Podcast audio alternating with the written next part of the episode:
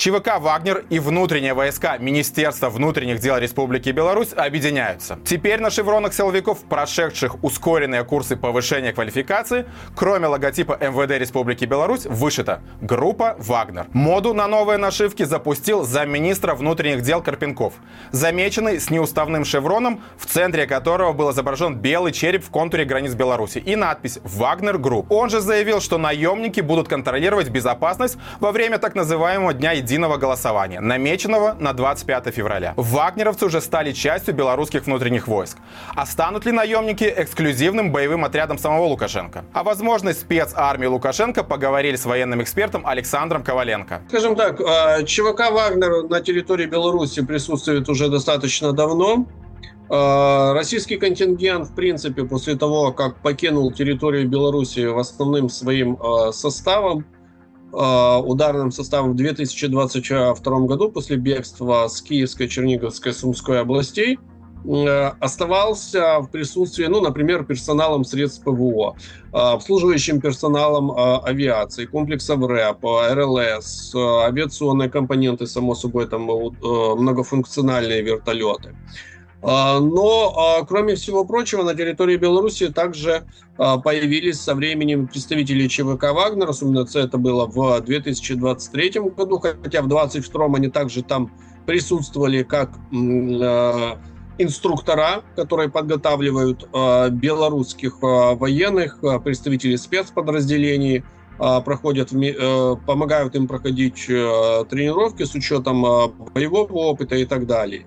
И, в принципе, а, даже после того, как с территории Беларуси была выведена а, большая часть ЧВК «Вагнер» в 2023 году, там до сих пор остается 500 человек, примерно такой, э, такого количества, которые принимают постоянное участие в учениях, в подготовке э, белорусских подразделений.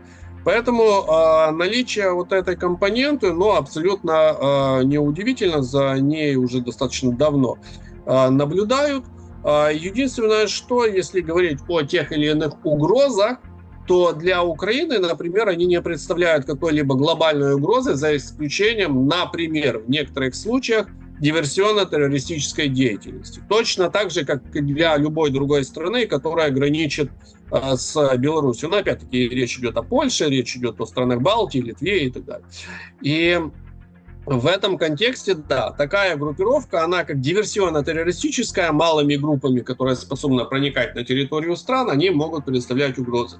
Э, угрозы какого-либо вторжения, э, создания ударной группировки даже в компиляции с белорусской армией нет.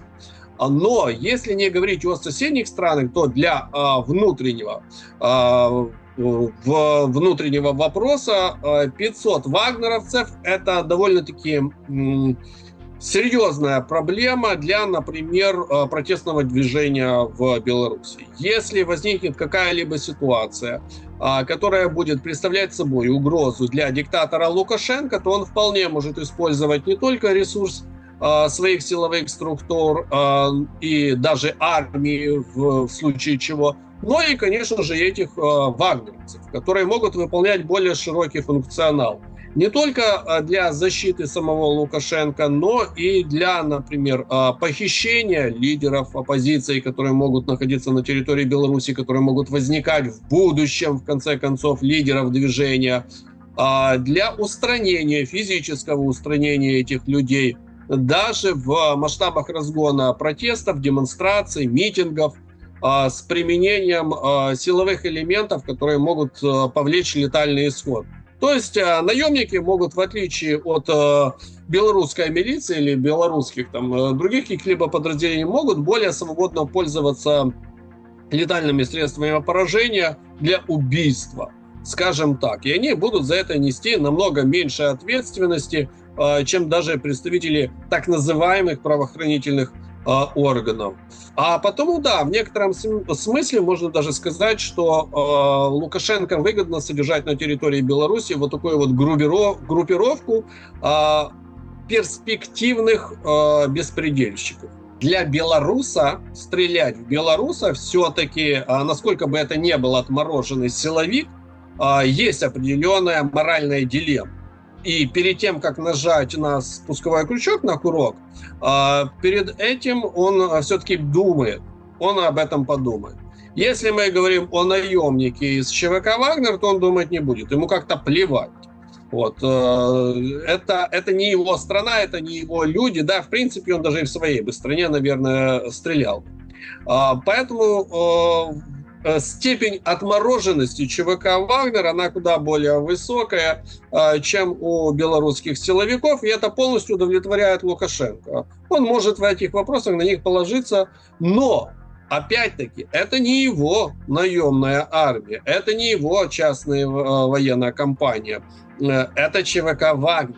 Они в первую очередь россияне. Это российская э, такая структура. И тут э, следует понимать, что Лукашенко целиком и полностью, они не подконтрольны. И все зависит исключительно от того, а что в интересах Москвы, какие интересы преследует Москва. Лукашенко может думать, что он может полагаться на а, вагнеровцев, но вагнеровцы это именно те, на кого полагаться не следует. Даже Москва не смогла на них полноценно полагаться, и в 23 году они отправились в поход на столицу России. Поэтому, ну, как бы наемники, они наемниками, э, но предсказуемость там абсолютно минимальная. О главных событиях Беларуси рассказываем каждый день в 7 утра и в 7 вечера в выпусках Маланка News и Маланка Регионы. Жмите на уведомления, чтобы не пропустить свежие видео. И спасибо вам за поддержку лайками.